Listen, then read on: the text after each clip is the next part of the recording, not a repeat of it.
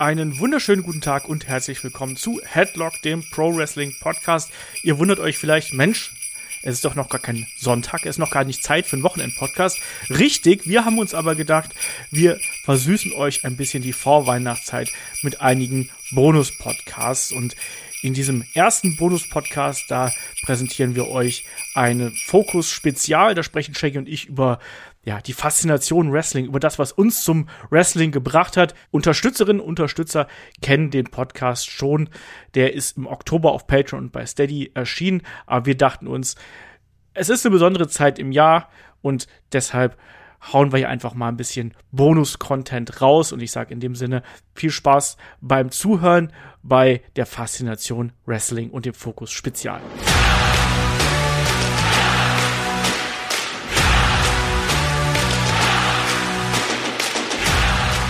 Headlock, der Pro Wrestling Podcast.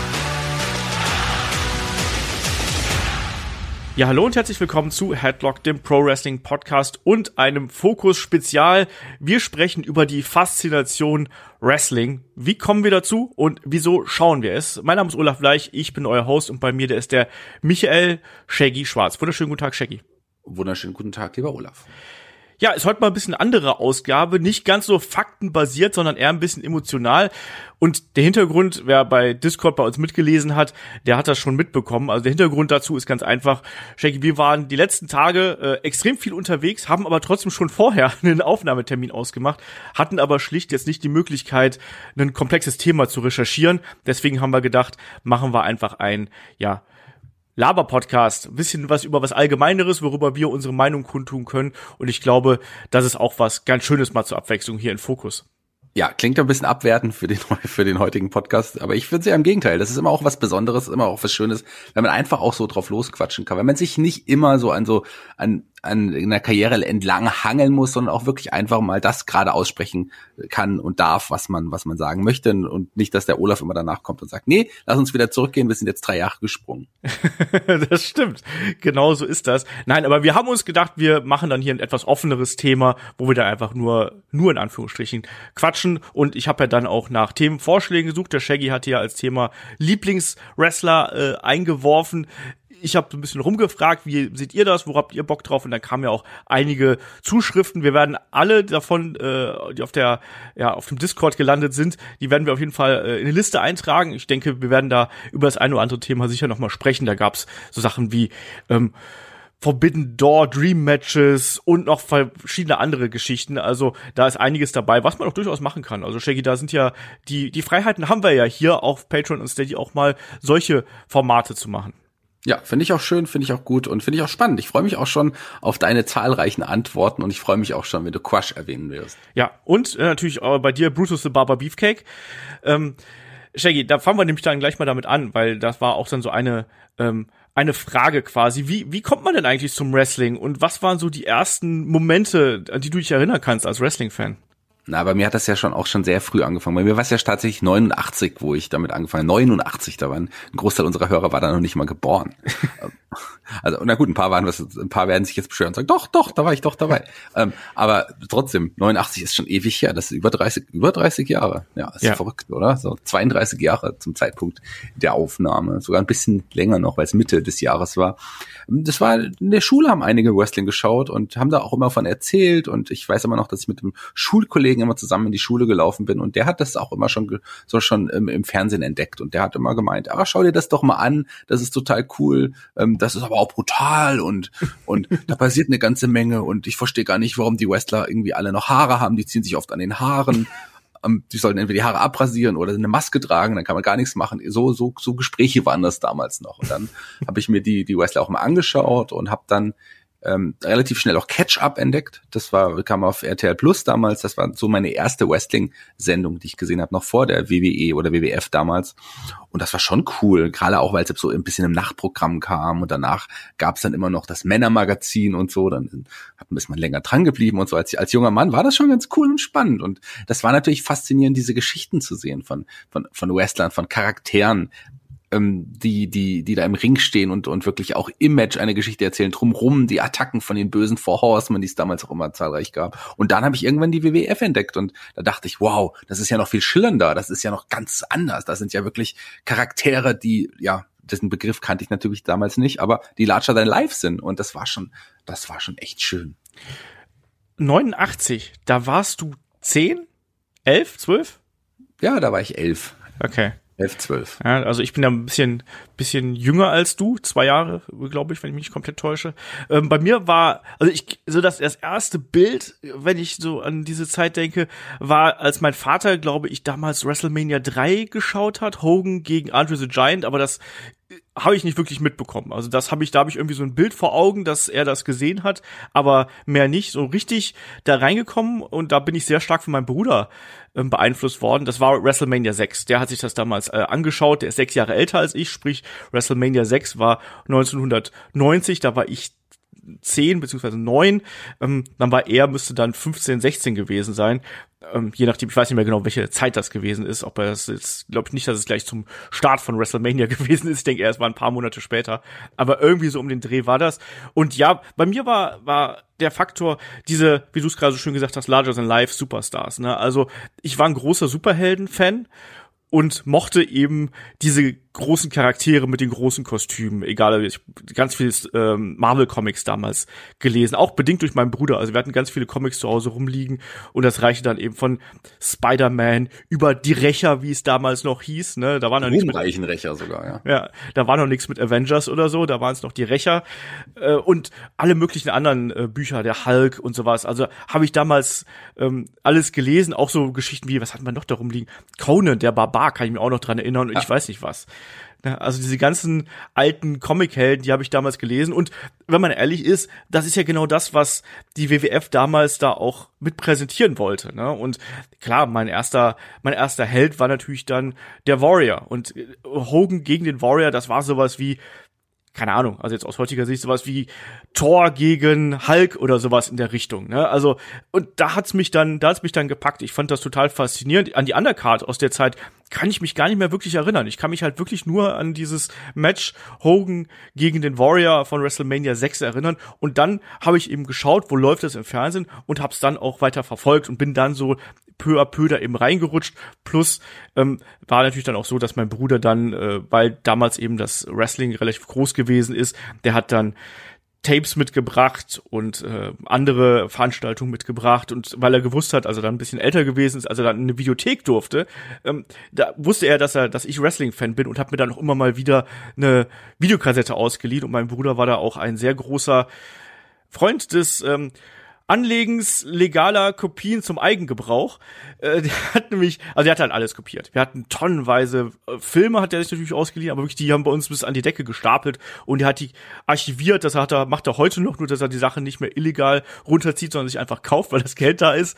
Aber das hat er damals schon gemacht, einfach die Sachen dann immer sich geholt, sobald sie in der Videothek verfügbar sind, kopiert und dann äh, für später äh, hingestellt. Und mir hat er dann immer wieder ähm, ja Wrestling-Veranstaltungen mitgebracht. Ich weiß, dass ich mal äh, dann lag auf einmal dann WrestleMania 7 da oder irgendwas sonst. Und natürlich, wo wir bei prägenden Momenten sind, das äh, wurde auch gefragt. Ich muss auch sagen, dass für mich zum Beispiel WrestleMania 8, diese erste Live-Übertragung, für mich absolut prägend gewesen ist, wo man dann ja mit einem Freund zusammen da sitzt sitzen konnte. Ich hatte damals einen Kumpel aus, dem, aus der Schule eingeladen. Und da hat man dann so ein Sleepover gemacht mit Wrestling. Und Shaggy, das war ja auch ganz abgefahren, dass du zeitgleich Wrestling schauen konntest. Weißt du, heutzutage sind wir ja alle total verwöhnt, was das angeht. Aber damals, da warst du einfach gewohnt, dass du mehrere Wochen, teilweise Monate Verzögerung hast zwischen den Veranstaltungen. Und dir war das egal. Heutzutage ist ja dieses Live-Erlebnis was ganz Normales, wenn man es möchte.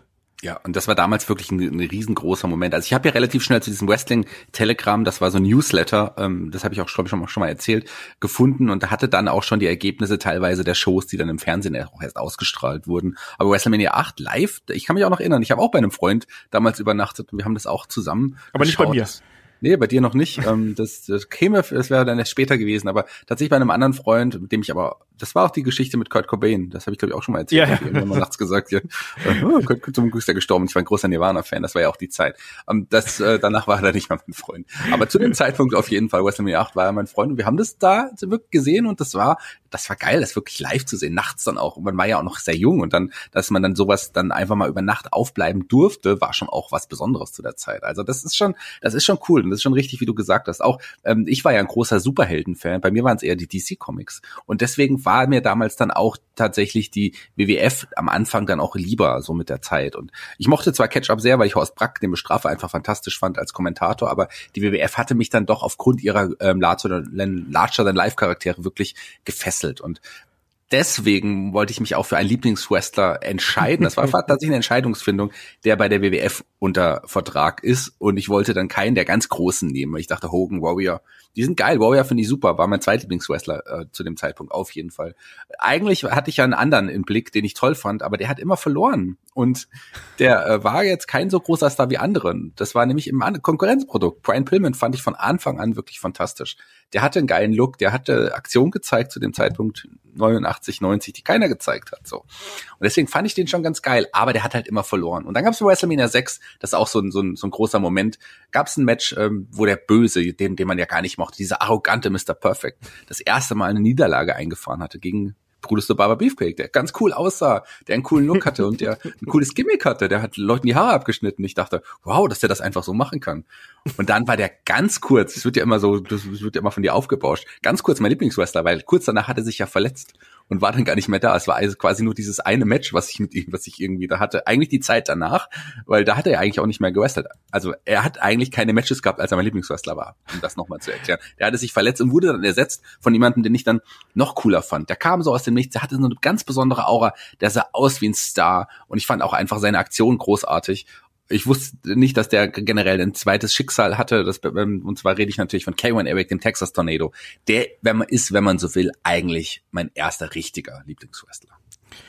Ja, du hast irgendwie eine schlechte Auswahl bei deinen Lieblingswrestlern, oder? Also hast immer so Pech. Die, also Van Eric konntest du ja dann auch leider nicht allzu lange genießen. genießen. Der äh, ist ja auch sehr früh verstorben. Ja, der ist leider sehr früh verstorben. Das ist natürlich schade gewesen. Eine tragische Geschichte, wie gesagt. Und der war ja dann auch erst der relativ schnell super Push gehabt. Deswegen fand ich ihn auch so fantastisch.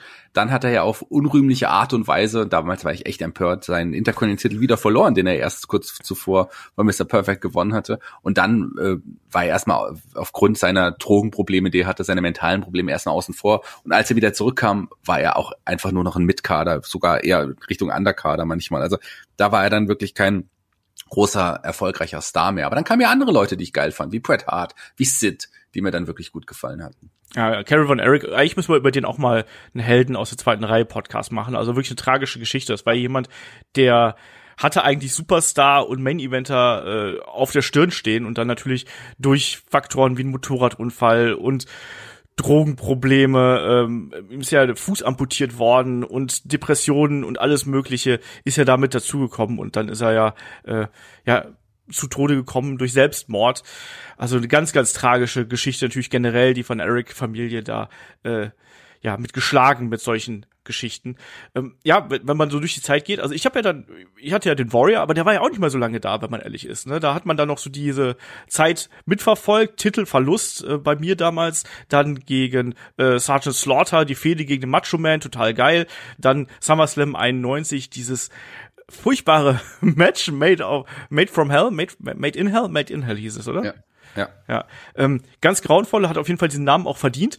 Ähm, Dann habe ich zwischendurch gedacht, so Sid ist ja eigentlich ganz cool, aber ich war halt immer jemand, der die Babyfaces gemocht hat. Also ich war da wirklich äh, nicht so progressiv, wie du das gewesen bist, der die Heels cool fand, sondern ich fand halt, ich wollte halt immer ein Babyface äh, haben als äh, als Star. Hogan ging nicht, dann ist Bret Hart dann irgendwann so in diese Lücke äh, reingesprungen, aber natürlich auch bei mir so kurzzeitig war es Crush, haben wir ja schon diverse Male drüber gesprochen, also den Surfer Crush, den fand ich total cool, ähm, auch wenn der ja also der gute Crush ja da auch diverse ich sag mal äh, Gimmick-Variationen ja Intus gehabt hat, also vom vom äh, Demolition Crush zum Surfer Crush zum Knasti Crush hatten wir ja alles gehabt. Also ähm, das war auch so ein merkwürdiger Weg. Ja, und wenn man dann so weitergeht, ähm, Später war es dann The Rock, würde ich sagen, äh, in der Attitude Era. Und dann hat man sich aber auch schon anderweitig umgeguckt. Ich weiß auch, dass ich eine Zeit lang ähm, riesengroßer Vader-Fan zum Beispiel gewesen bin, weil ich da auch von dem paar Matches aus Japan schon gesehen hatte. Dann bei der WCW zu seinen Hochzeiten war das halt einfach ein riesiges Monster. Es ist generell witzig. Shaggy, ähm, wie hat sich dein, dein, dein Geschmack beim Wrestling verändert? Weil natürlich, man sieht ja mehr, das muss man ja auch sagen, wenn man so durch die Jahrzehnte geht. Ähm, man sieht mehr, man bekommt mehr Einflüsse von außen. Ähm, wir haben gerade gesagt, so man wollte dieses Drama haben, diese Seifenopern kombiniert mit dem Larger than Life Stars. Wenn man dann über den Tellerrand geschaut hat und gerade dann jetzt Monday Night War und dann hin zum zu dem, was dann danach gekommen ist, im Sinne von man hat Indie-Einflüsse gesehen, man hat andere Wrestling-Stile gesehen, vielleicht aus Japan oder eben aus kleineren Promotions. Ähm, hast du irgendwann gemerkt, dass sich so dein Geschmack verändert und hast du das damals reflektiert? Ja, was klar, mein Wrestling-Geschmack hat sich total verändert, aber auch natürlich der Geschmack meines Lieblingswrestlers, der war fast gar nicht mehr existent. Ich will ganz kurz nochmal, ich werde die Frage gleich direkt beantworten. Ich will aber nochmal einen Schritt zurückgehen, weil ich nochmal ein paar coole Momente des Texas Tornado erwähnen möchte, weil das war wirklich für mich eine der größten Momente überhaupt im, im im Wrestling damals. Das, wir haben auch schon drüber geredet, Survivor Series 1990. Die Warriors, mein zweitlieblingswrestler, der Ultimate Warrior, mit meinem Lieblingswrestler, dem Modern Day Warrior, dem Texas Tornado und den Road Warriors, der Legion of Doom, meinem absoluten Lieblingstag-Team überhaupt, die zusammen ähm, damals äh, als Team. Und ich hatte ja damals so ein Pullover mir in so einem bei so einem indischen Laden, der T-Shirts gedruckt hat, drucken. Also das, das, das, lag, das hing da schon, das habe ich gar nicht drucken lassen. So ein weißer Pullover mit diesem Aufdruck der vier. Ich äh, glaube ich auch dieses Bild, was sie bei, also beim Interview, dieses Bild, als die dieses großartige Interview gegeben haben. Wo sie alle geschrien haben einfach nur. Das war mein erstes Wrestling äh, Merch, also mein erster Wrestling Pullover, äh, ein weißer Pullover mit diesem Aufdruck. Das war schon geil. Und ich hatte damals ähm, Carsten Schäfer angeschrieben weil ich wollte, dass wenn meine vier Lieblingswrestler vereint sind in einem Match, ob, ähm, da wollte ich fragen, ob der mich dann im Fernsehen grüßen könnte. Hat er niemals gemacht übrigens, Carsten. Das habe ich ihm tatsächlich mal gesagt, er konnte sich nicht daran erinnern. Auch eine gute Antwort. oh, Entschuldigung, kann mich nicht, sonst war mir klar, dass ich nicht erinnern konnte. Egal, jedenfalls war das ein cooler Moment. Hm. Und dann, wie gesagt, kamen dann so Leute wie Sid kam ja auch erst ein bisschen später, aber den fand ich einfach geil, weil ich den ja auch schon aus, aus alten WCW-Tagen schon kannte. Den mochte ich damals schon sehr. Und dann hat das so ein bisschen abgeebbt. Wrestling, äh, die Faszination war noch da, aber so richtig Lieblingswrestler hatte ich höchstens vielleicht noch in der, in der WCW gab es so auch so einen jungen, aufstrebenden Wrestler, den ich sehr cool fand, der mit meinem alten Lieblingswrestler Brian Pillman ein Team gebildet hat. Äh, Stunning Steve Austin. Den fand ich geil. Der hat, von dem habe ich auch mal gesagt, dass einer der wenigen Leute, wo ich recht hatte, der könnte mal ein großer Star werden. Da hatte ich mal recht. Den fand ich super gut. Aber dann ist es tatsächlich so gewesen, ich fand eher das Gesamtprodukt gut. Ich hatte nie mehr wirklich so einen Lieblingswrestler in der Zeit. Es hat lange gedauert, bis dann halt auch so Leute wie ja, dann später noch, ähm, ich habe ja jetzt vor kurzem Kota Ibushi genannt, aber das davor kamen dann schon noch Wrestler, die ich zwischenzeitlich immer mal für eine Zeit sehr, sehr geil fand. Aber ich würde die dann nicht mehr als Lieblingswrestler bezeichnen. Heute vielleicht Brian Danielson auf jeden Fall. Ähm, ich glaube, das könnte so, der ist auf dem besten Weg, mein Lieblingswrestler of all time zu werden, weil auch einfach einer wenn nicht der beste of all time ist. Also den finde ich halt wirklich sehr, sehr gut. Aber sonst ist es wirklich so, Lieblingswrestler ist schwierig. Du hast, also ich, es sind Charaktere, die man eine Zeit wirklich richtig feiert, die man mag aber dann kommt wieder jemand anders, den man auch spannend findet. Ich glaube, dir geht's da ähnlich. Du würdest jetzt nicht sagen, dass du einen Lieblingswrestler hast im Moment, oder? Nee, das hat sich natürlich ein bisschen gewandelt. Man wird ja auch ein bisschen älter und hat dann diesen Personenbezug dann nicht mehr so da. Aber wenn, wenn du mich jetzt fragen würdest, wer ist dein Lieblingswrestler, ist es bei mir äh, Brian Danielson. Ja. Brian Danielson. Insider-Gag, wenn den aktuellen Wochenend-Podcast noch nicht gehört hat.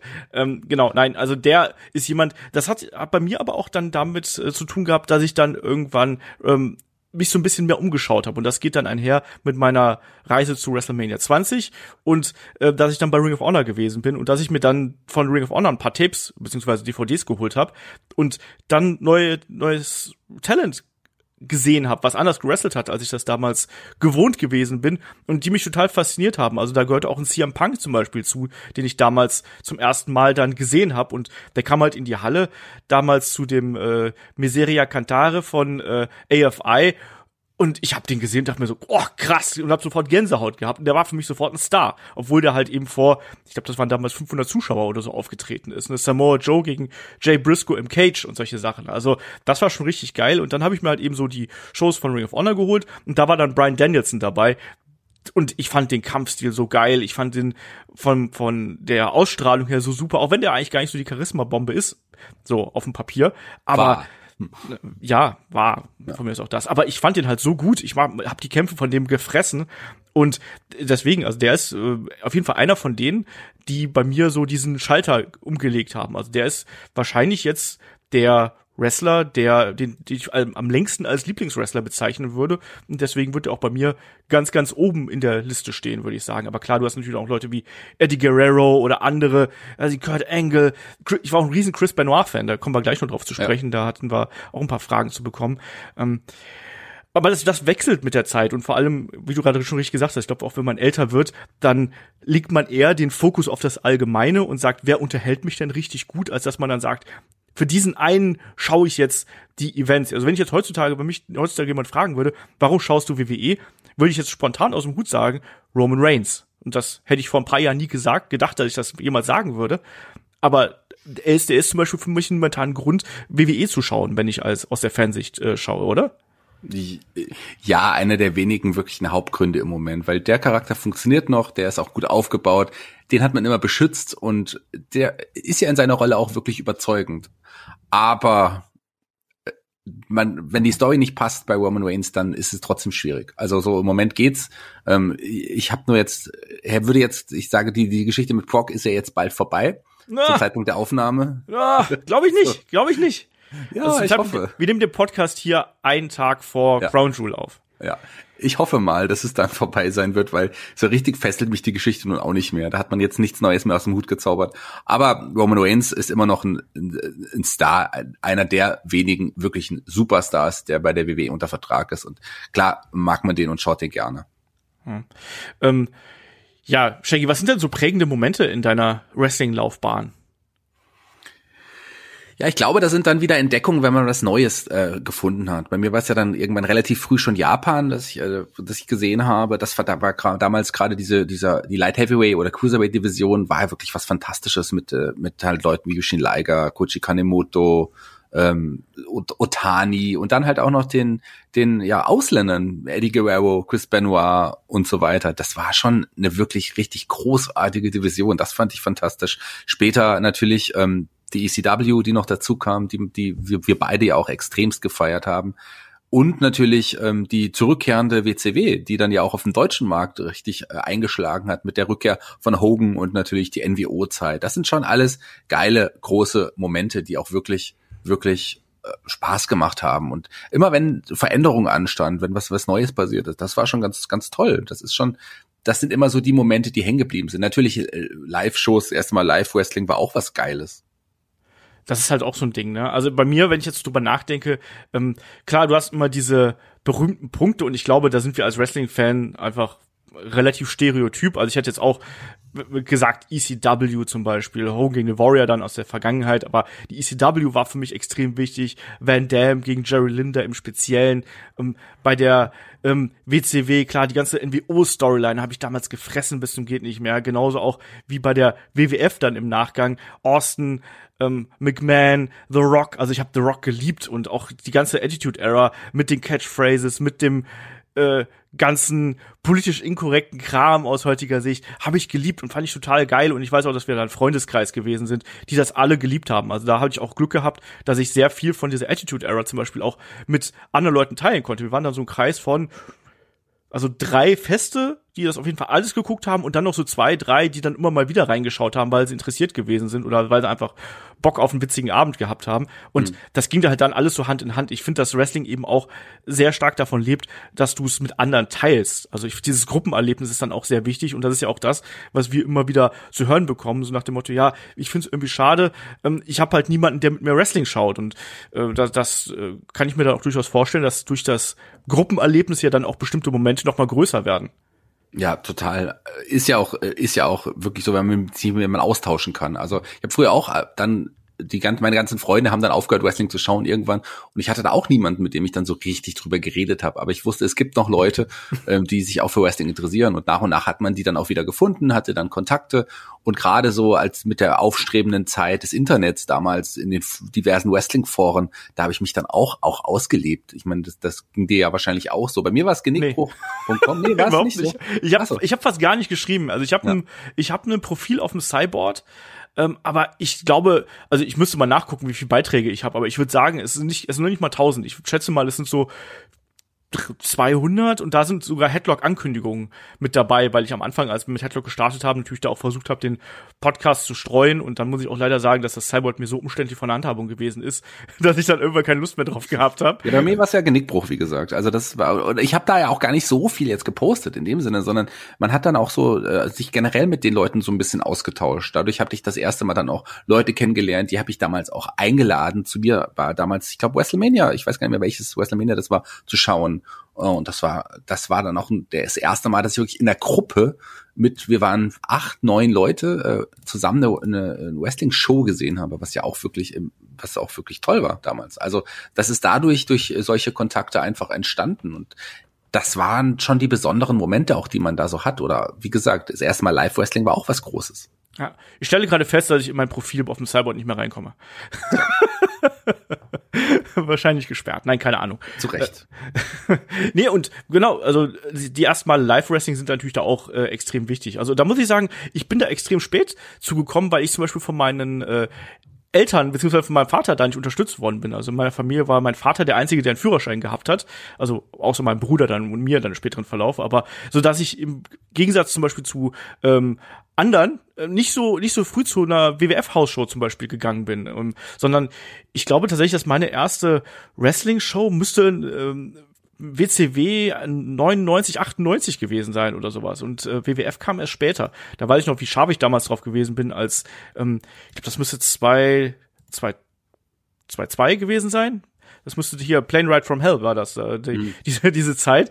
Ähm, und als ich dann Leute wie, wie, wie wie Rob Van Dam da nochmal gesehen habe, äh, Undertaker gegen Steve Austin im Main Event, und das war dann halt schon richtig geil. Und dann im späteren Verlauf, als ich dann hier den, den Bezug auch dann wieder über diese äh, WrestleMania-Reise im Power Wrestling gehabt habe, ähm, dann auch zu den ähm, Independent Promotions ähm, war ich ja dann bei der WXW, als die eine Kooperation mit PWG gehabt haben. Ich bin hauptsächlich wegen PWG dahin gegangen, sage ich ganz ehrlich. Mich hat die WXW damals überhaupt nicht interessiert und Dadurch bin ich aber dann auf den Geschmack gekommen, hier häufiger auch zum, zum deutschen Wrestling zu gehen. Gerade dann am Anfang natürlich wegen der Gaststars und späteren Verlauf dann auch wegen dem Produkt selber. Aber ähm, die WXW hat mir da auch so viele geile Momente beschert. Und wenn ich da einen Moment rauspicken müsste, ist das natürlich die Rückkehr von Ilya Dragunov bei Karat damals. Also das ist, glaube ich, ein Moment, den werde ich mitnehmen äh, bis, bis zum Ende meiner Tage. Und diese Gänsehaut, die ich damals gehabt habe, genauso mal jemanden wie einen Kenta Kobashi äh, live zu sehen. Und das war damals noch wirklich luxuriös. Da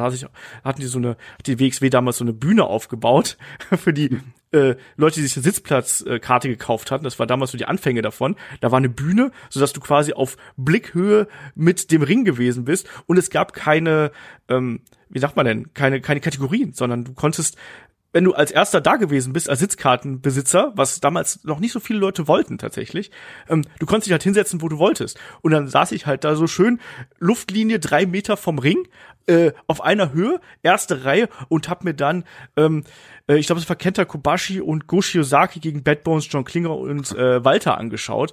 Also crazy sowas, ne? Und das, das nimmst du halt auch einfach mit, oder? Ja, total. Das, das muss ein besonderer Moment auf jeden Fall auch, auch gewesen sein. Warst du da alleine da bei der Show damals? Nee, ich war mit dem, äh, mit dem anderen David, also nicht mit dem MannTV David, sondern mit dem äh, WXW David war ich damals da. Und nee, stimmt gar nicht, ich war mit dem, stimmt gar nicht, ich war mit dem, äh, mit dem, mit dem äh, Sascha damals da. Der ist inzwischen Bürgermeister von meinem Heimatort. Okay. genau, nee, mit dem war ich da, stimmt. Mit dem David war ich ansonsten sehr oft da, aber ich glaube da, weil der Sascha auch so ein äh, extremer ähm, Kobashi-Fan gewesen ist, da waren wir halt, äh, zu der Zeit hatte er noch die, die Zeit äh, das, dafür gehabt, weil er damals noch studiert hat. Und ähm, da haben wir uns, als diese Ankündigung kam, Kobashi ist da, haben wir uns noch auf dem Event selber, wo das angekündigt worden ist, eine Karte gekauft. Da hatten wir nicht genug Geld dabei, sind dann noch in der Pause von der WXW-Show, sind wir dann noch zu einer Bank gerannt und dann so, zwei Sitzplatzkarten bitte, zwei Sitzplatzkarten. Und dann so, ja, wir haben, wir haben's. Und dann, das war halt richtig geil. Das war halt richtig geil, auch was sie damals da aufgefahren hatten an Talent. Das ist schon ähm, unfassbar gewesen. Und äh, ja, also Live-Wrestling, Shaggy, ist auch was ganz Besonderes, oder? Auf jeden Fall, also definitiv. Bei mir war es, ist ja relativ früh schon gewesen, dass ich das erste Mal zu einer Live-Show war. Ich habe damals die auch äh, deutsche Ligen gesehen, aber aber ähm, hauptsächlich war es äh, dann die WWE, die mich doch dann live irgendwie kriegen sollte. Und das, die erste Tour 92, European Rampage Tour, ich glaube, es war Dortmund. Nicht mich, ich glaube, es muss in Dortmund gewesen sein, der erste Tourstop. Da war ich da und hab, war so begeistert dann als, als, als junger Mensch dann wirklich meine Helden zu sehen. Die Legion of Doom waren damals mit am Start und ich erinnere mich, wie begeistert, ich, man wusste ja auch noch nicht genau, wie die Karte letzten Endes aussehen wird. Das hat, hat man zwar immer in den, im deutschen TV-Shows angekündigt, aber man kannte sich ja nie sicher sein. Aber ein Ric Flair war dabei, ein Randy Savage war dabei und, und Bret Hart, also gerade meine großen Helden und die dann alle wirklich live zu sehen, war schon was Besonderes. Und ich erinnere mich, die Show ging los und ich glaube, als erstes kamen die Bushwackers raus, wenn ich es richtig. und das ist schon, wenn du die auch die waren jetzt nicht meine größten Helden, aber ich war richtig geflasht, als sie dann rauskamen. Und das war, glaube ich, auch das einzige Mal, dass ich diese, diese Bushwacker-Aktion im Publikum mitgemacht habe, weil wir alle in der Halle haben diese, diese Arme mit den Armen gewedelt. Das war ein großer, cooler Moment. Ja, da, da bin ich tatsächlich ein bisschen traurig drum, dass ich diese 90er Zeit, wo die WWF hier wirklich so groß gewesen ist, dass ich das nicht live miterlebt habe. Ich weiß, ich war mal bei einer Autogrammstunde von Bret Hart äh, in Köln aber da bin ich gar nicht mehr dran gekommen. Da waren wir ein bisschen spät dran und da war da eine riesengroße Schlange. Ich habe Bret Hart quasi einmal so kurz vorbei huschen sehen und dann, äh, als er sich da hingesetzt hat und äh, habe dann aber äh, nicht mehr gewartet, weil mit den die Leute, die mit denen ich da in Köln gewesen bin, die hatten keine Lust gehabt, sich mit mir zwei Stunden in eine Schlange zu stellen. Und ich glaube, dann waren wir im Kino und ich weiß nicht mehr, was das gewesen ist. Wahrscheinlich irgendwie ein schlechter Actionfilm oder so. ähm, aber ja, da, das habe ich tatsächlich gar nicht mehr gar nicht mehr miterlebt und sowas. Also ähm, das ist dann schon, das ist dann schon cool. Da war ich auch mal so ein bisschen neidisch, dass andere Leute dann auch Leute wie Bret Hart noch äh, gesehen haben oder den Macho Man. Also das war schon was, was Besonderes. Aber wir haben von dem AIC 91, unserem Lieblings-Gangster-Rapper-Lehrer, haben wir äh, eine ganze Reihe von Fragen bezüglich WrestleMania und Live-Erlebnis WrestleMania bekommen. Und Shaggy, du warst bei einer WrestleMania, richtig? Ja, ich war nur bei einer WrestleMania. Du warst bei WrestleMania 35, wenn ich mich nicht täusche. Mm, ja. Kann sein. Shaggy, du musst doch wissen, bei welcher WrestleMania du gewesen bist. Nee, ich weiß noch, es war in New York. äh, das müsste 35 gewesen sein. Im MetLife Stadium, Shaggy? Ja. Es war in, in New Jersey dann auf jeden Fall. Ja. ja, ich hoffe mal, das war 35, aber ich bin mir relativ sicher, auch der AIC 91 äh, war es. Ähm, dann hast du quasi auch Becky Lynch gegen Charlotte gegen Ronda Rousey im Main Event, Shaggy? Genau, das war der Main Event. Den habe ich gesehen. Glück gehabt. Glück gehabt. Genau, und ich war ja bei zwei WrestleManias. Ich glaube, das hatte der, der Kollege hier ganz außer Acht gelassen. Ich war ja einmal als, als Fan, war ich ja bei WrestleMania 20 und dann war ich ja nochmal als Journalist bei WrestleMania 32. Und ähm, der Kollege äh, fragt hier so ein bisschen äh, uns aus. Und zwar fragt er hier, wie würdet ihr die Vorfreude auf WrestleMania beschreiben im Vergleich zu bisherigen Wrestling-Shows, die ihr besucht habt, Shaggy? Mm. Ich bin ja jemand, der jetzt, ich bin jetzt kein großer Mensch der Vorfreude oder so ich habe mich. Eine ja, traurige das, Aussage. Ja, es, das ist halt leider so. ähm, ist eher wirklich so der Moment, also klar, ich fand es spannend, nach, nach Amerika zu kommen. Ähm, ich, für mich war es eher der Moment, in diese Arena zu kommen, wirklich diese große Arena zu sehen, ähm, den Aufbau zu sehen, zu schauen, wie viele Menschen da überhaupt da sind. Das war schon geil es ist schon ein besonderer Moment, das kann man so sagen, diese Stimmung mit aufzufangen.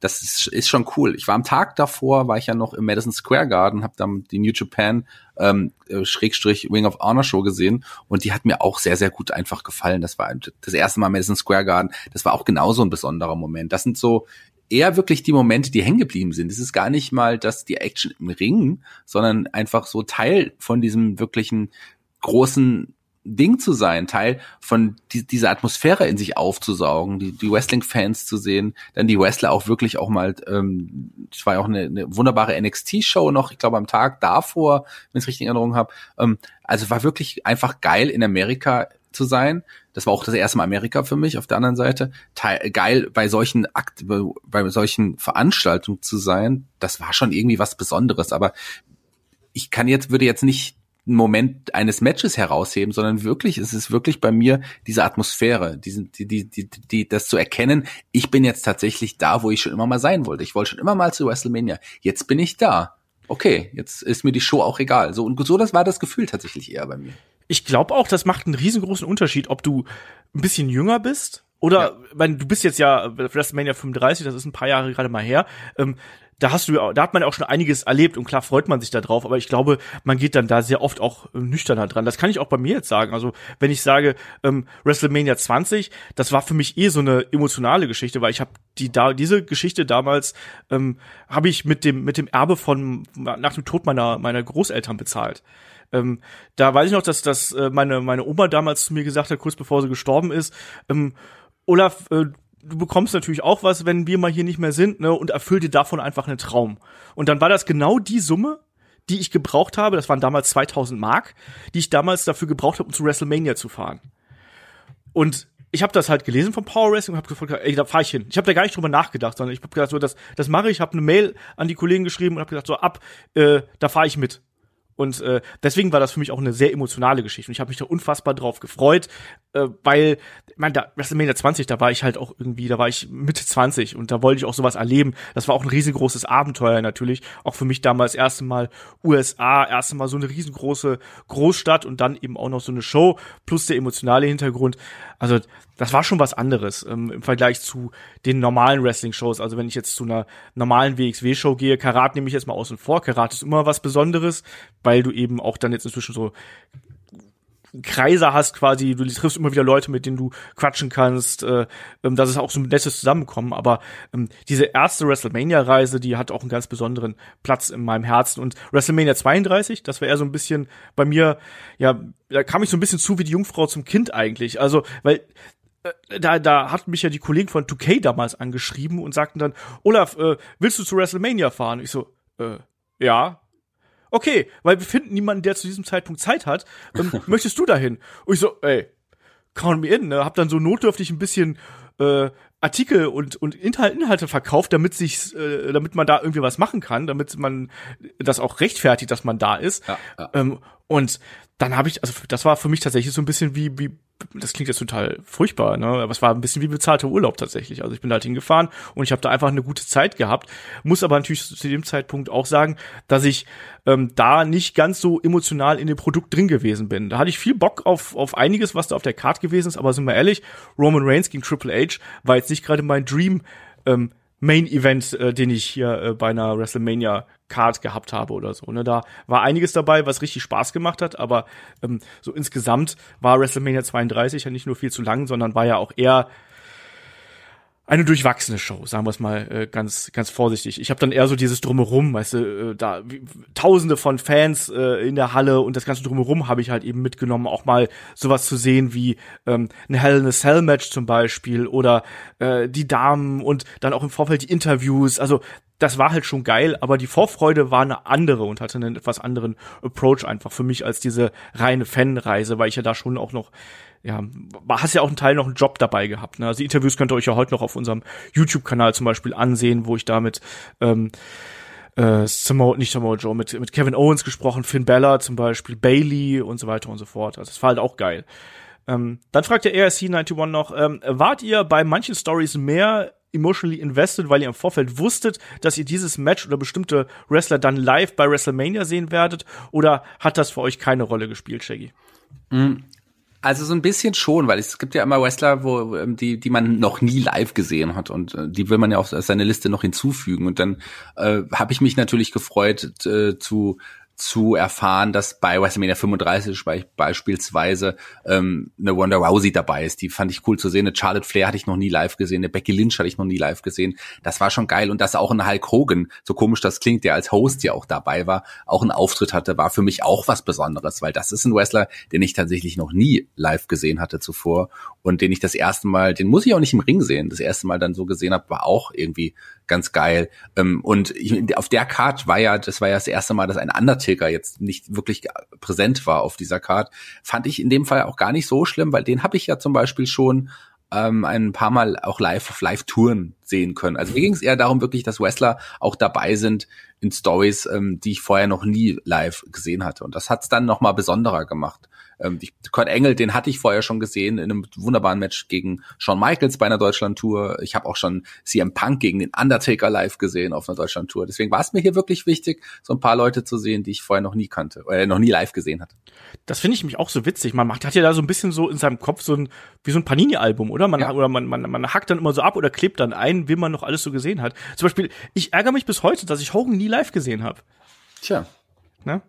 Aber zum Beispiel, das, das fragt der, der Kollege nämlich dann auch hier so, ähm, auf, auf welches WrestleMania-Match habt ihr euch ganz besonders gefreut und fragt dann auch hier so, wie war's, äh, Leute wie äh, äh, The Rock, Steve Austin, Mick Foley, Ric Flair, Eddie Guerrero, Triple H und Leute wie Batista, Brock Lesnar und John Cena äh, auf der großen Bühne zu sehen. Und ja, also ich hab, ich fand's halt über Jahre so geil, dass ich quasi The Rocks letztes Match gesehen habe und klar hat das für mich extrem viel ausgemacht. Gerade bei der ähm, Reise zu WrestleMania 20, dass man diese großen Namen, die man jetzt über die letzten Jahre so verfolgt hat, dass man die dann noch mal sehen kann, weil du hm. bei The Rock wusstest du, dass der nicht mehr allzu lange da sein wird. Bei Steve Austin wusstest du auch, dass der, also dass er eh wahrscheinlich nicht mehr wresteln würde, aber dass du ihn auch in einer aktiven Rolle nicht mehr so sehen würdest. Ähm, und das hat halt für mich schon ausgemacht. So Eddie Guerrero und auch Kurt Angle zum Beispiel, die habe ich ähm, damals als als gegeben hingenommen. Da habe ich mich einfach auf das Wrestling-Match gefreut. Genauso auch bei ähm, ja so Leute wie Batista zum Beispiel hatte ich damals gar nicht auf dem Schirm. Der war mir total wurscht in dem Match. Also mit dem Evolution-Ding gegen äh, äh, Foley und äh, The Rock war mir total egal. Ne, aber ja, und Brock gegen Goldberg, da, da muss ich sagen, das ist so ein bisschen witzig, weil da habe ich ja so eine, so eine Berg- und Talfahrt durchgemacht äh, im Verlauf dieses äh, langen Wochenendes, was ich dann da bei WrestleMania 20 gehabt habe. Weil am Anfang hatte ich gar keinen Bock da drauf. Dann hat man sich irgendwann in der Gruppe so darauf eingestimmt, so, ah, das wird garantiert so ein Big Man Clash und so, die zerstören sich dann und so. Und das ist dann irgendwann so, ah, vielleicht wird's ja doch geil, vielleicht wird's ja doch geil, vielleicht wird's ja, ja doch geil. Ja, ja. Und dann war es in der Halle und dann so, nee, es war leider total scheiße. Es war leider total scheiße. Und dann habe ich ja einfach nur Spaß dran gehabt zu hören, wie die äh, New Yorker Crowd einfach beide aus der Halle geboot hat. Ja, das war da trotzdem dann ein extrem besonderer Moment. Ich glaube wahrscheinlich ja. besonderer, ja, ja. als wenn es jetzt ein okayes Match geworden wäre. Dieser Moment, äh, das mitzuerleben, das war ja auch damals auch äh, unique, das war ja auch neu. Das, das gab es ja zuvor noch nicht. Und dass du quasi Teil dieser Crowd warst, das ist schon ein besonderer Moment. Ja, ich habe da auch äh, mit, mit, mit dem Sascha hier zu Hause geschrieben und der sagt so, was ist das für ein scheiß Match? Und ich so, ey, ich krieg von dem Match gar nichts mit. Ich guck hier mich gerade um und ich genieße gerade diesen geballten Hass, der hier im Madison Square gerade gerade auf diese beiden Männer einprasselt. Das war halt einfach super unterhaltsam und deswegen habe ich dieses Match wahrscheinlich auch viel viel positiver in Erinnerung als ähm, viele andere, die das Ding nur am Fernsehen gesehen haben, weil klar, ich habe mir die Show hinterher auch ähm, auf DVD geholt und habe sie auch auf dem Network nochmal angeschaut. Das Match ist halt Grütze, ne? Also mhm. muss man nicht drüber reden. Aber sowas macht es dann auch äh, besonders. Und ähm, Shaggy, wie ist denn das bei dir hier mit den, mit den äh, emotionally invested in bestimmte Storylines? Also nicht im Hinblick darauf, dass ich die die Leute dann live äh, sehen würde. Das das war es definitiv nicht, sondern wirklich eher das Wissen, dass die dann live sind, wie ich es gerade gesagt habe, dass sie dabei sind bei WrestleMania, bei der WrestleMania, wo ich auch dabei sein werde. Da habe ich mich dann eher wirklich über die Leute gefreut, die ich gerne live sehen wollte. Da hat mir gereicht, cool, der ist in der Story, der ist gerade Champion, der wird auf jeden Fall bei WrestleMania sein. Ich freue mich drauf. So war das eher. Ja, man muss dazu sagen, dass Shaggy natürlich auch die ganze Zeit ähm, Bier in einem Thermosbe Thermobecher äh, durch die Gegend geschmuggelt hat, richtig? Ähm, ja, wann habe ich das nicht gemacht? Das ja also kleiner Tipp, hört euch mal den äh, Podcast, den wir damals gemacht haben. Äh, da warst du ja äh, unterwegs aus dem Hotelzimmer und hast dann äh, hast dann noch mit uns gepodcastet hier. Also hört euch den mal an, der ist auch hier bei Patreon und Steady zu hören. Ähm, also lohnt sich auf jeden Fall, Shaggys Vor-Ort-Anekdoten damals noch zu hören. Ja, war ich da nüchtern bei der nee, Aufnahme? ich glaube nicht. Okay. das hört sich nach mir an, auf jeden Fall. Es war auf, irgendwie hatten wir ja eine Gruppe mit Leuten, ähm, ich hatte ja wirklich, weil man darf ja auf der Straße keinen Alkohol trinken. Und ich, wenn ich dachte mir, wenn ich schon mal vor Ort bin bei so einer Veranstaltung und wir jeden Tag mindestens eine Wrestling-Show haben, dann will ich da auch mit feiern, da will ich mich da auch freuen und so. Und dann, dann gibt's halt auch mal Bier. So. Und ähm, mal Bier! Ja, halt mal auch schon mal dann auch schon mal mittags. Und ich äh, da erinnere mich immer an die Karate-Events mit dir, wenn du da, da stehst du dann da und immer hast vollen Bierbecher in der Hand. Ich bekomme den halt immer ausgegeben von netten Menschen. Da kann ich doch nichts machen dagegen. Kannst du euch auch. Muss ja auch weg. Und da habe ich halt wirklich immer in so, in so eine, in so ein, ja, in so eine Kaffee, Kaffee-to-go-Becher hatte ich immer Bier drin, weil man darf ja auf der öffentlichen Straße keinen Alkohol trinken. Und ich weiß, dass am vierten Tag irgendwie äh, jemand dann irgendwann zu mir sagte, Shaggy, jetzt weiß ich, warum du immer so lang wach bist, weil du, du den ganzen Tag immer Kaffee trinkst. das ist aber auch nicht so gesund. Das war sehr lustig. Ja, das glaube ich sehr. Ähm, ansonsten, also bei mir bei, also bei WrestleMania 32 hatte ich nicht so die, die Geschichte, ähm, wo ich jetzt emotionally invested gewesen bin. Ich hatte eher so einzelne Persönlichkeiten, wie auch bei dir, die ich mal, die ich dann da in den Matches sehen wollte. Und das begann, also ich hatte Bock auf das Leiter-Match natürlich, äh, ähm, aber so, so Persönlichkeiten, die ich dann sehen wollte, waren dann zum Beispiel, ja, AJ Styles gegen Jericho oder äh, dann eben auch Dean Ambrose, auch wenn es gegen Brock Lesnar gewesen ist, das Match eben Grütze gewesen, aber da, das wollte ich sehen und das war ja schon im Vorfeld gemunkelt gemunkelt, dass es da auch noch Gastauftritte gibt und da hatte ich dann eben Bock drauf. Also das war aber, glaube ich, eher so das Gesamtpaket. Bei WrestleMania 20 war das bei mir ein bisschen anders, weil da war ich sehr, sehr stark in dieser Chris Benoit-Geschichte drin. Ich wollte sehen, wie Chris Benoit hier den Weg geht und Champion wird und äh, das war ja dann auch einfach unglaublich geil. Also sage ich ganz ehrlich, da war ich auch komplett in dem Match drin und ich habe geflucht und ich habe gejubelt und das war ein unfassbarer Main Event, den man hier gehabt hat und das fragt der ähm, AIC 91 ja auch. Ähm, äh, und ob quasi diese, diese Geschichte, die dann für Chris Benoit danach kam, äh, mit äh, dem Mord und allem drum und dran, was dann da passiert ist, den gesundheitlichen Schäden, die er genommen hat, ähm, ob das diesen Moment ein bisschen kaputt gemacht hat.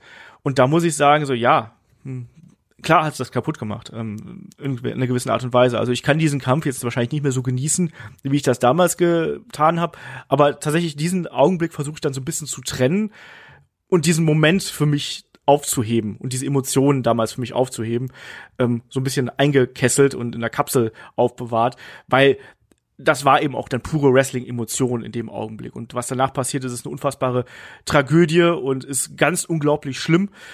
Ähm, aber zugleich versuche ich eben diesen Moment mir noch zu bewahren. Das klappt aber auch nicht immer. Das ist auch sehr tagesformabhängig und ich habe glaube ich auch seitdem diesen Main Event dann vielleicht weiß ich nicht, also auf jeden Fall deutlich seltener gesehen, als ich mir zum Beispiel Hogan gegen Warrior angeschaut habe oder sonst irgendwas, weil das einfach so eine so eine Wendung da genommen hat, dass ich das nicht mehr genießen kann. Und auch diesen Moment mit Eddie Guerrero dann am Ende, wo er der halbe Madison Square Garden am Heulen gewesen ist, auch den kann ich jetzt nicht mehr so schön genießen, wie das damals der Fall gewesen ist. Das ist nun mal einfach so und das Shaggy, sowas kann man auch nicht komplett wegschieben, oder? Auch wenn man es versucht. Nee, kann man nicht, kann man einfach nicht. Ich war ja auch ein großer Chris Benoit-Fan, der war ja auch auf dem Sprung.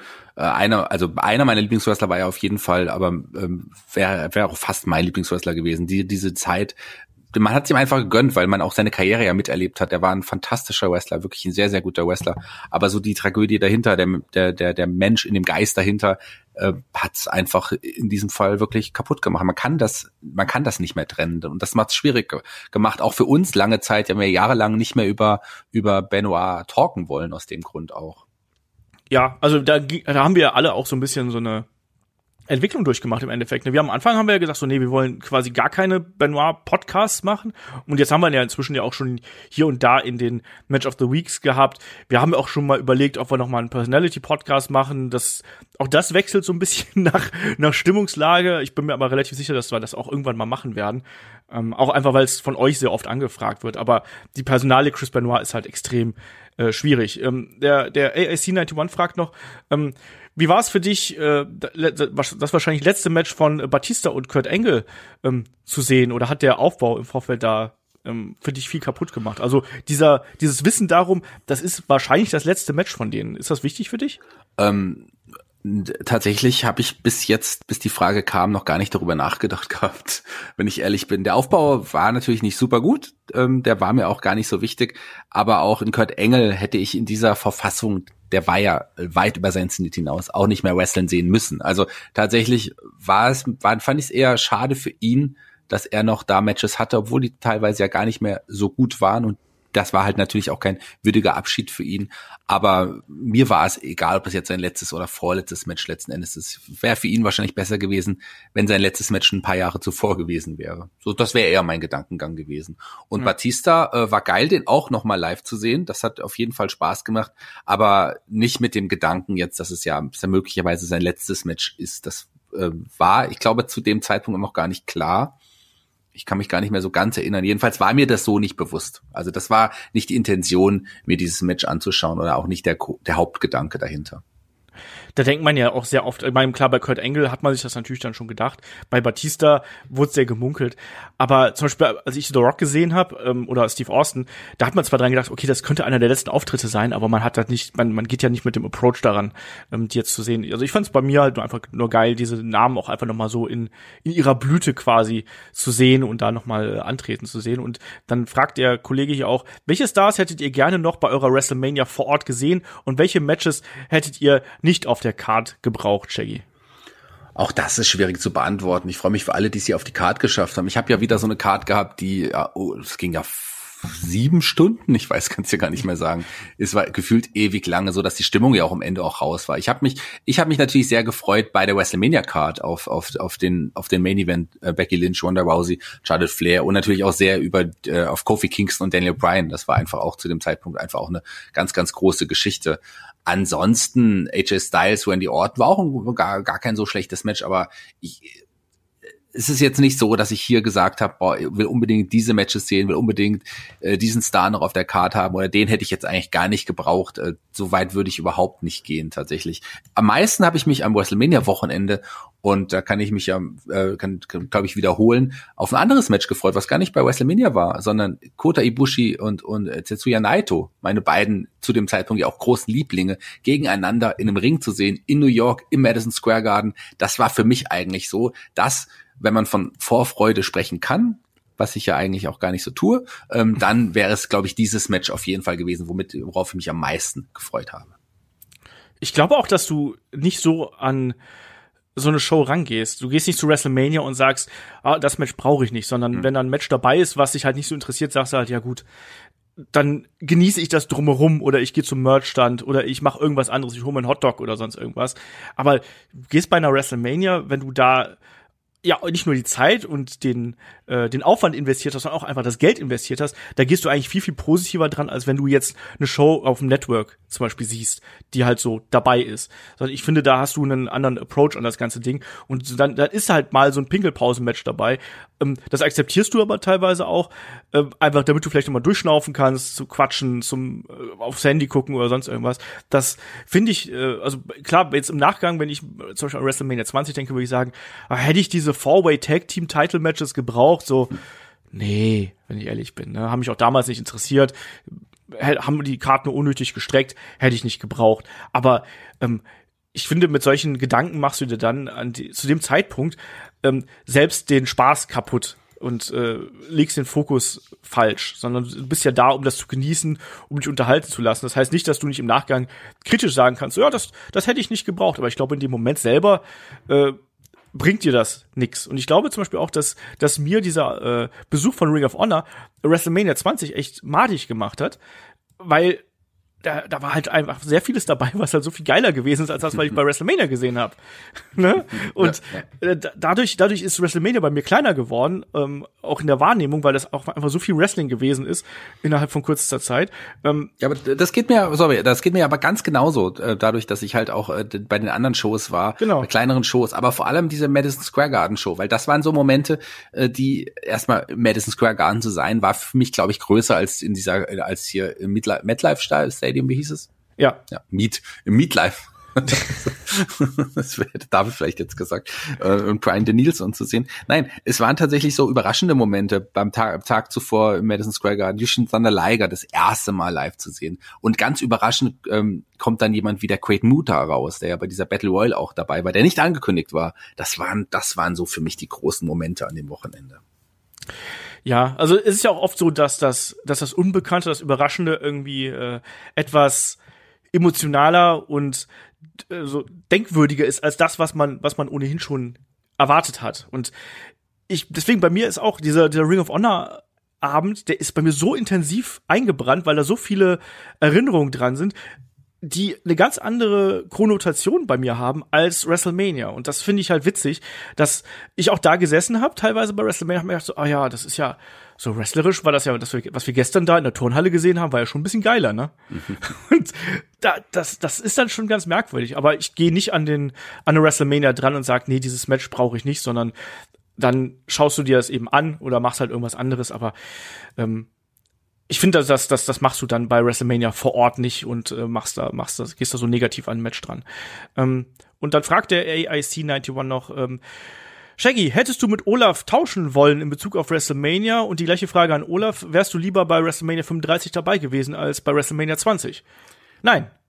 Nein, äh, aber auch, es ist ja auch schwer zu vergleichen. Das waren ja auch grundverschiedene WrestleManias. Das äh, von der Größe, ähm, klar, von der Bedeutung war WrestleMania 20 vielleicht schon größer, das äh, kann man vielleicht sagen. Aber ich habe mich sehr gefreut, in, hier bei dieser großen WrestleMania 35 zu sein, mit dem Damen-Main-Event, den ich ja schon zwei Jahre zuvor ähm, prognostiziert hatte. Sag, also zehn Jahre zuvor. Na, hatte ich doch schon. Ich hatte doch schon gesagt hier, der erste WrestleMania Main Damen Main Event.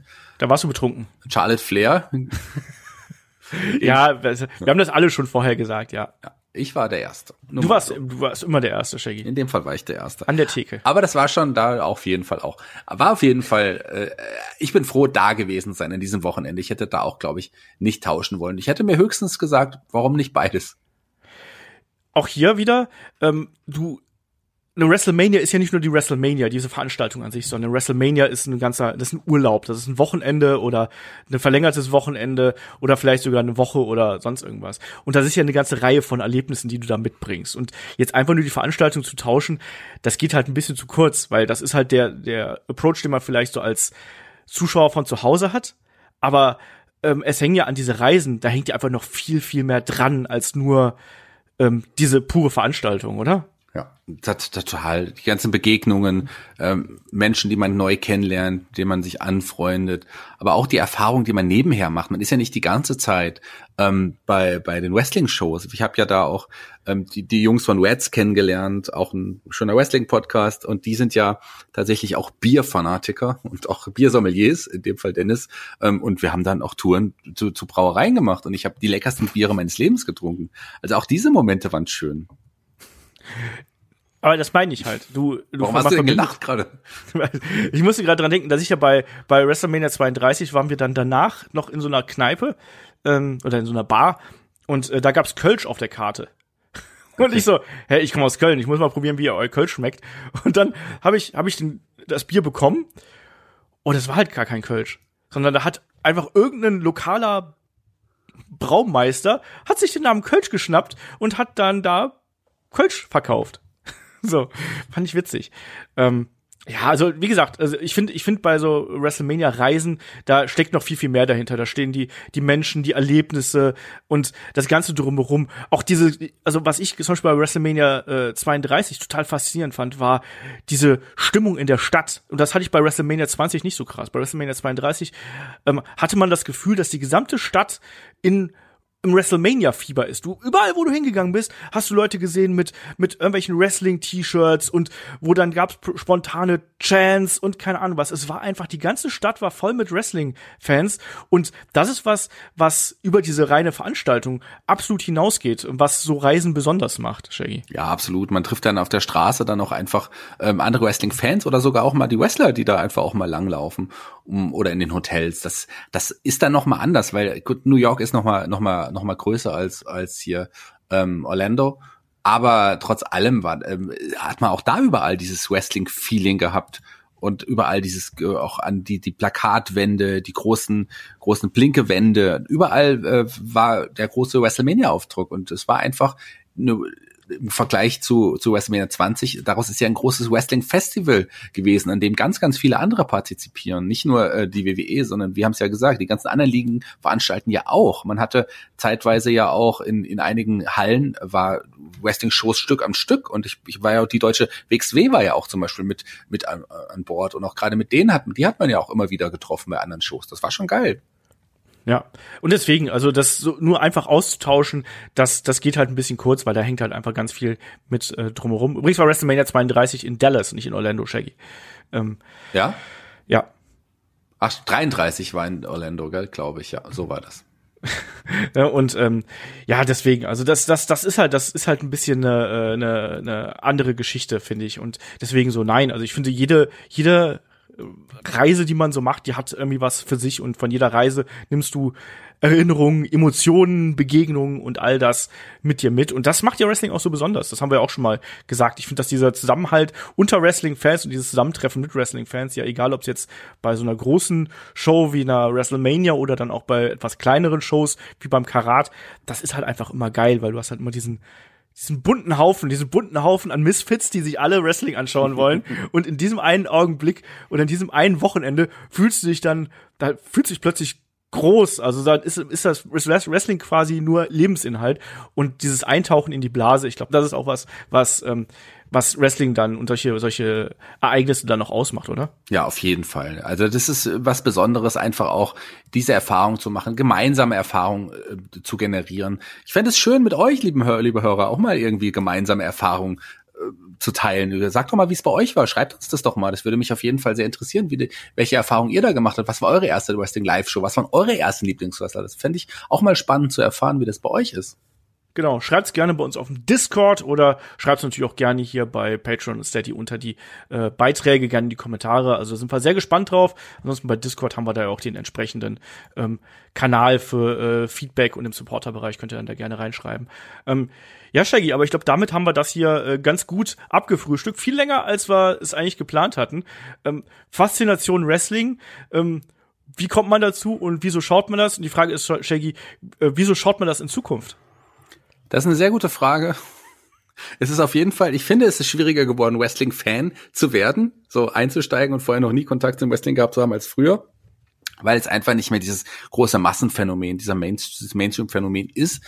Ähm, aber es gibt ja auch äh, gerade Momente bei der WWE, aber auch viele Momente bei AW, die einen wieder mitreißen, wo man sagt, das sind geil ausgedachte Geschichten, das sind äh, super Charaktere, das macht Spaß, denen zuzuschauen. Und äh, schau mal, wie das Wrestling wächst und schau mal, wie es da weitergeht. Wrestling ist immer noch was Besonderes, weil es das nicht nochmal gibt. Man kann es nicht vergleichen mit einer anderen Sportart, mit einem anderen Entertainment-Produkt. Wrestling ist und bleibt was Tolles, Besonderes, was es so nicht mehr gibt. Und ich werde immer für immer, für den Rest meines Lebens Wrestling-Fan sein. Das, äh, da spreche ich, glaube ich, auch für uns beide, weil wie sollten wir davon loslassen? Ja, das hast du sehr schön gesagt. Äh, mir geht's da genauso. Also ich glaube auch, dass es nicht den Punkt in meinem Leben geben wird, wo ich sage, ja, ich ich schaue jetzt kein Wrestling mehr. Also gerade diesen bewussten Punkt vielleicht nicht. Man wird vielleicht mal äh, weniger schauen, äh, mal mehr schauen. Das hängt natürlich auch immer stark von den Produkten ab. Aber ich glaube, wenn man so lange dabei ist, wie wir das sind, dann äh, dann kommt man von der Droge Wrestling nicht mehr weg und diese Faszination dahinter, ähm, auch die verändert sich ja. Ich glaube, das haben wir jetzt auch ganz gut gesagt. Am Anfang sind es die großen Persönlichkeiten, irgendwann ist es dann vielleicht auch dieser Live-Charakter, aber dann auch vielleicht das Ganze drumherum und dann eben auch das Wrestling an sich, das hat sich auch verändert. Also schau dir Matches von 1990 an und schau dir Matches von heute an. Ähm, das ist ja kein Vergleich mehr an der Athletik und sowas. Und trotzdem ist es eben Wrestling ein Unterhaltungsformat, was sich stetig weiterentwickelt und was sich stetig neu erfindet, auf der einen oder anderen Bühne natürlich. Und das äh, macht Wrestling für mich aus. Und das macht auch ganz viel von der Faszination aus, dass du immer wieder diese Entwicklung da hast. Und Wrestling ist einzigartig. Und wenn man damit mal in Kontakt gekommen ist und wenn man sich darauf eingelassen hat, dann kommt man davon auch nicht mehr weg. Punkt. Möchtest du noch was sagen, Shaggy? Nee, das war's. Du hast es auch ein schönes, schönes Schlusswort. Bin gespannt, was wir für weitere Wrestling-Erfahrungen, auch Live-Erfahrungen machen werden. Vielleicht gibt's ja echt irgendwann auch die, die Headlock-Convention, das Headlock-Fan-Treffen. da werden wir uns auch austauschen können. Auch das ist eine besondere Erfahrung, dann in Kontakt zu treten mit, äh, den, mit anderen Wrestling-Fans, mit anderen Headlock-Hörern das ist ja so ein bisschen ausgeblieben die letzten äh, zwei Jahre Pandemie bedingt. Also das war, da war ja auch immer das Karat ganz gut. Ne? Also ich weiß nicht, wie viel Hände man da geschüttelt hat und wie, wie viele Leute man da gesprochen hat. Das war auch immer für uns super schön natürlich, da so den Kontakt äh, zu bekommen und da so dicht dran zu sein. Das ist natürlich mega cool ähm, und dann nochmal diese persönliche Ebene zu haben, wie du gesagt hast, Shaggy. Dann kriegt man hier ein Bier geschenkt oder man kriegt da mal so persönlich gesagt, hey, ihr macht einen guten Job oder, oder hier, hey Olaf, diese, diese und jene Aussage, die fand ich ein bisschen merkwürdig von dir und dann sag ich, was, das habe ich gesagt, ich weiß es nicht mehr und solche Geschichten. Also klar, ähm, persönliche Kontakt äh, wäre natürlich wieder wünschenswert. Ich bin mir auch sicher, dass das in Zukunft irgendwann möglich sein wird. Aber Shaggy, ich glaube, damit sind wir durch mit dem Podcast. Yes, oder? wir sind raus, wir sind fertig für heute. Wir hören uns bald wieder. Genau, so machen wir das. Ich hoffe, ihr hattet ein bisschen Spaß mit äh, einer Stunde Focus Talk. Und in dem Sinne sage ich wie immer Dankeschön fürs Supporten, fürs Dabeisein, fürs Zuhören. Und bis zum nächsten Mal hier bei Headlock, dem Pro Wrestling Podcast. Macht's gut. Tschüss. Tschüss.